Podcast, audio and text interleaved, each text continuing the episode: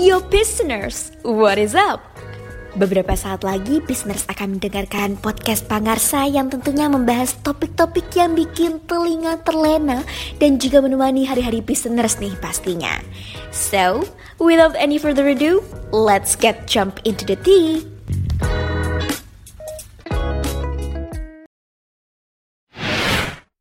Halo listeners, apa kabar? Selamat datang di episode perdana Pangarsa Pemuda Angkat Suara persembahan dari Kabinet Darta Naka Pradana Narva. Dengan aku, Ava Lubis, yang akan menemani kalian beberapa waktu ke depan.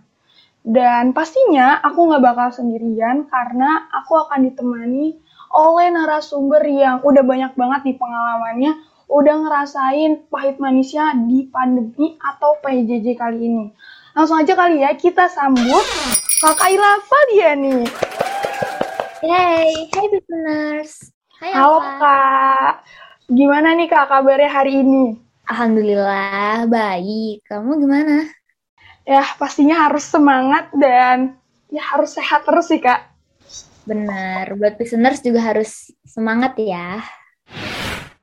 Jadi Kak, episode kali ini kita bakal ngebahas tentang PTM, PJJ, dan pandemi nih. Kalau menurut Kak Kaila, PJJ sekarang tuh kayak gimana sih Kak? Sebenarnya kan aku udah ngerasain 2 tahun ya PJJ.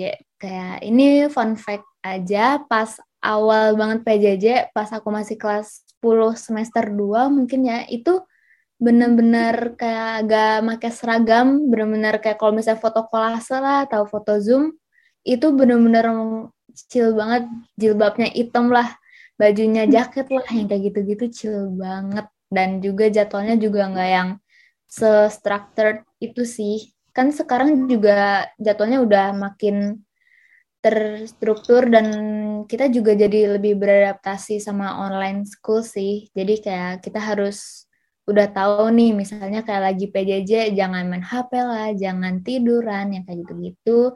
Sama time managementnya juga benar-benar harus banget dijaga dan diterapin sih. Kalau misalnya kamu gimana? Kalau aku, berarti kan kalau Kak Kaila tuh benar-benar dari jatuh bangunnya PJJ ya. Kalau aku mungkin udah sempat berkembang lah pas satu di bagian PJJ-nya dan awalnya tuh emang belum terstruktur sekarang, tapi kalau untuk sekarang tuh bener-bener udah bagus banget, apalagi kan kita udah ada Zoom terus jadwalnya juga udah teratur, dan guru-gurunya juga ngejelasinnya tuh udah mantep banget, apalagi juga ngejelasinnya tuh bukan langsung dari via Zoom juga, dikasih juga materinya melalui via WhatsApp, jadi menurut aku untuk PJJ di 81 tuh udah lebih dari cukup.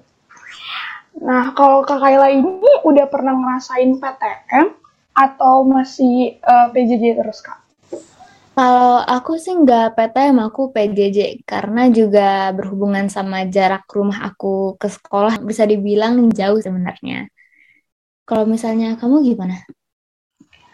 Kalau aku sih udah pernah ngerasain PTM, tapi karena kalau aku lebih prefer buat PTM karena aku tuh orangnya susah mengerti kalau di PJJ gitu. Jadi kayak lebih ke bawah ngantuknya. Kalau di PTM kan karena kita bisa nanya secara langsung sama gurunya, jadi prefer untuk PTM. Berarti kalau Kak Kaila tadi pilihannya untuk prefer di PJJ ya Kak? Iya, aku prefer di PJJ. Tapi kalau misalnya, jujur ya, kalau misalnya emang dibolehin sama orang tua aku bakalan milih PTM sih sebenarnya. Tapi so far sih aku lagi di moodnya sih PJJ sih, karena bisa main kucing gitu-gitu kan. Ya bisa ngapa-ngapain sih Kak, lebih enak ya. Iya benar. Terus kalau Kak Kaila tuh lebih suka yang pembelajaran langsung full di Zoom atau lebih suka kayak nggak ada Zoom tapi gurunya ngasih tugas atau ngasih materi gitu Kak? Aku sih tergantung sama guru sama pelajarannya sih. Kan juga sekarang tuh banyak banget guru yang kayak abis Zoom tuh kayak beliau ngasih tugas kan. Jadi menurut aku tuh kayak ya beberapa pelajaran misalnya kayak kimia, biologi, fisika, matematika itu tuh lebih cocok kalau misalnya Zoom dulu ngejelasin, misalnya tanya jawab atau gimana, terus abis itu baru dikasih tugas. Tapi kalau misalnya Zoom doang sih mendingan ya buat PJOK sih ya sebenarnya. Sama kalau misalnya kamu gimana? Aku sih setuju banget sama Kak Kaila, apalagi kalau pelajaran-pelajaran yang istilahnya hitung-hitungan atau yang susah banget kalau cuma baca dari materi, lebih mudah mengertinya dijelasin sama guru sih, lebih prefer buat Zoom aja atau enggak nanti dikasih tugas. Tapi ya tugasnya juga ya jangan banyak-banyak juga kali ya, Kak. Iya benar, aku juga ngerasa aku kayak gitu. Nanti kamu kelas 12, nanti tugasnya aku tuh semangat sih ya. Aduh, apalagi kelas 12 sekarang udah praktek-praktek ya, Kak? Iya, bener banget. Harus mengorbankan waktu. Waktu les aja dikorbanin. Wow. Jadi bener-bener kembali ke awal, time management-nya itu harus yang tepat buat kita. Tau gak sih, kan banyak ya di sebelah tuh kayak di Twitter tuh yang kayak belajarnya tuh yang bener-bener rajin banget, yang bener-bener berjam-jam. Sebenarnya kalau misalnya aku sih ya jujur aku tuh nggak bisa yang kayak lama banget gitu loh belajarnya, nggak bisa yang sampai 8 jam lah, 10 jam kayak gitu aku tuh nggak bisa. Jadi kayak emang harus aku bikin time management ini tuh buat aku, bukan buat orang lain. Kamu juga nggak sih ngerasa kayak gitu? Kalau aku juga sih kalau kakak kan bukan tipikal yang belajar lama, aku juga karena kalau lama kalau di diri aku sendiri tuh lebih capek nggak sih Kak? Kadang kalau ada kan yang tipikal kalau ngantuk tetap dipaksain belajar ya. Kalau aku lebih baik tidur dulu gitu. Iya, kebanyakan belajar sama di depan laptop tuh kayak sakit gak sih matanya? Kayak kunang-kunang aja gitu. Apalagi kalau misalnya belajar di depan laptop gitu kan seharian. Terus abis itu nanti kamu berdiri. Aduh, mantap banget itu yang ini darah rendah. Berarti selain di segi kesehatan di mata, ada lagi nggak sih Kak efek-efek yang kakak rasain? Aku sih kalau misalnya ya paling pegel nggak sih, kayak koyo tuh wajib sampai aku koyo tuh sampai nge-review koyo sumpah. Wow, review ya Kak? Iya. Kamu gimana? Kalau aku sih untuk sekarang belum sampai yang berkoyo-koyo sih Kak. Masih, kalau pegelinus sih masih ya bisa diatasi, tapi emang kalau leher tuh kadang tuh emang suka sakit banget, tapi aku ngatasinnya dengan tidur aja sih. Enak ya. Terus dalam situasi PJJ yang semuanya terbatas ini, apa sih yang perubahan yang kakak rasain untuk diri kakak dulu gitu? Aku jadi ngerasa aku tuh harus lebih pintar ngatur diri ya, pola makannya tuh harus benar-benar. Terus juga aku juga ngerasa kalau misalnya aku tuh butuh orang lain. Dulu tuh aku tuh tipenya kalau misalnya kerja tuh yang kayak kerja kadang tuh kayak lebih sering sendirian gitu kan. Tapi kalau misalnya sekarang tuh kayaknya enak banget kalau misalnya kayak kerja dibagi-bagi gitu. Betul Kak. Misalnya kalau ada kesempatan untuk kerja bareng-bareng, aku juga lebih memanfaatkan. Berarti kalau untuk di kelas 12 sekarang, menurut kakak orang yang kakak paling butuhin sekarang tuh siapa Kak? Yang paling pertama dan paling selalu ada buat kita ya pasti keluarga nggak sih? Kayak kita satu rumah, satu atap gitu kan. Jadi kayak numpung ya, listeners juga numpung ada keluarga yang di rumah gitu kan, mungkin karena keluarganya mungkin WFH atau apa, itu ajak aja makan bareng, ajak aja nonton atau apa kayak gitu, spend time together. Setuju. Jadi kayak kalau dulu kan sibuk masing-masing di luar gitu, kalau sekarang ada kesempatan buat di rumah bareng-bareng, ya walaupun cuma sebentar doang itu bisa banget dimanfaatin. Kalau tadi dari keluarga, nah kalau kakak dikasih pilihan, punya 100 teman atau 1 sahabat, kakak bakal prefer yang mana dan alasannya apa tuh Kak? 1 kucing ya. Balik lagi ya Kak ke kucing.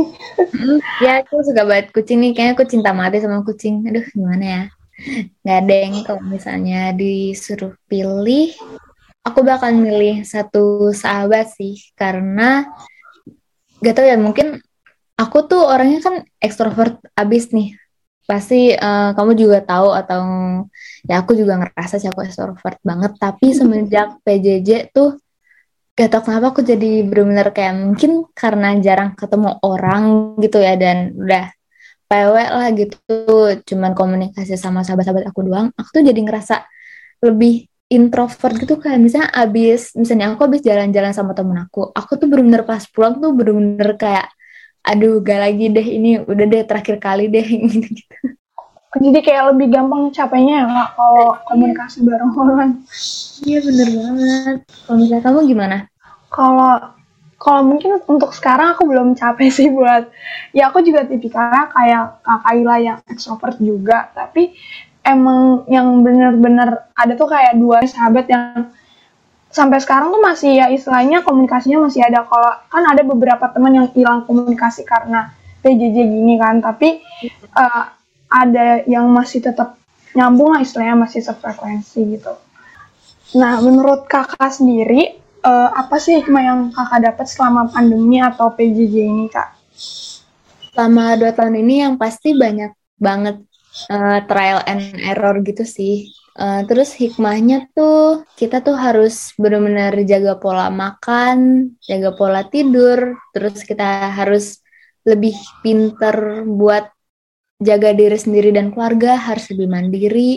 Abis itu juga ini, aku tuh sadar kalau misalnya teman-teman tuh banyak perannya, kayak teman jalan, teman ngobrol, teman curhat, terus misalnya kayak teman pelajaran, terus apa lagi ya? Oh ini sama berhubungan sama judulnya kan, nikmatin aja garamnya, aja gulanya gitu kan. Setuju Kak. Jadi lebih kayak take care yourself aja ya kalau Kakak. Kalau aku sih hikmahnya, kadang kita tuh terlalu fokus sama hal yang mau kita ambil. Kadang lupa bersyukur, tapi gara-gara pandemi ini aku jadi bisa bersyukur dengan hal-hal kecil aja gitu, Kak. Iya benar-benar. Terus kayak jadi ketemu gak sih, Kak, yang benar-benar, oh ini tuh teman kita banget gitu. Iya, ngerasa banget. SMA benar-benar beda dari SMP. Tuh, udah mana kayak, dulu kan temennya mungkin masih kurang dewasa. Nah sekarang kan kita udah sama-sama dewasa, kadang kayak ketemu temen tuh jadi oh dia gini gitu, ada tipikalnya juga yang sesuai Kak Kaila bilang tadi. Iya benar. Sama ini yang terakhir, sebelum orang itu udah nggak sama kita lagi, kita harus benar-benar hargain orang itu sih. Kita harus benar-benar jaga komunikasi yang baik lah. Kita harus benar-benar ngertiin beliau mau gimana. Manfaatin waktu sebaik mungkin kalau ada kabar kebersamaan sama yang menurut aku sekarang orang susah tuh ya di magic words yang kayak terima kasih, maaf. Jadi kayak komunikasi tuh sebenarnya bukan dari kita seberapa seringnya sih, lebih ya kita menggunakan bahasa-bahasa yang sopan juga, terus ngungkapin terima kasih ke satu sama lain gitu. Iya benar banget. Nah untuk sebelum menutup nih Kak, Kakak mungkin ada ungkapan-ungkapan bukan hanya untuk siswa-siswi di 81, tapi siswa-siswi di Indonesia kali Kak. Ungkapan semangat melewati PJJ gitu Kak. Wih keren abis nih emang podcast. Buat listeners, aku harap kamu yang mendengar itu sehat selalu. Terus tetap semangat, istirahat boleh, capek boleh, gak ada yang salahin kamu atas rasa itu, karena kamu kan bukan robot gitu, kamu kan juga manusia. Jadi it's okay, tidur aja udah, makannya enak-enak. Kalau apa? Kalau aku mau ngungkapin, ya yang paling terpenting tuh harus ngucapin terima kasih untuk diri sendiri sih Kak. Ya, kadang kan orang terlalu peduli sama lingkungan sekitar sampai lupa sama dirinya sendiri. Jadi mungkin untuk pendengar yang ada di rumah yang mendengarin kita, jangan lupa untuk terima kasih ke dirinya sendiri. Terus kata Kak Kaila juga jangan lupa untuk istirahat, capek itu hal yang biasa ya Kak. Benar.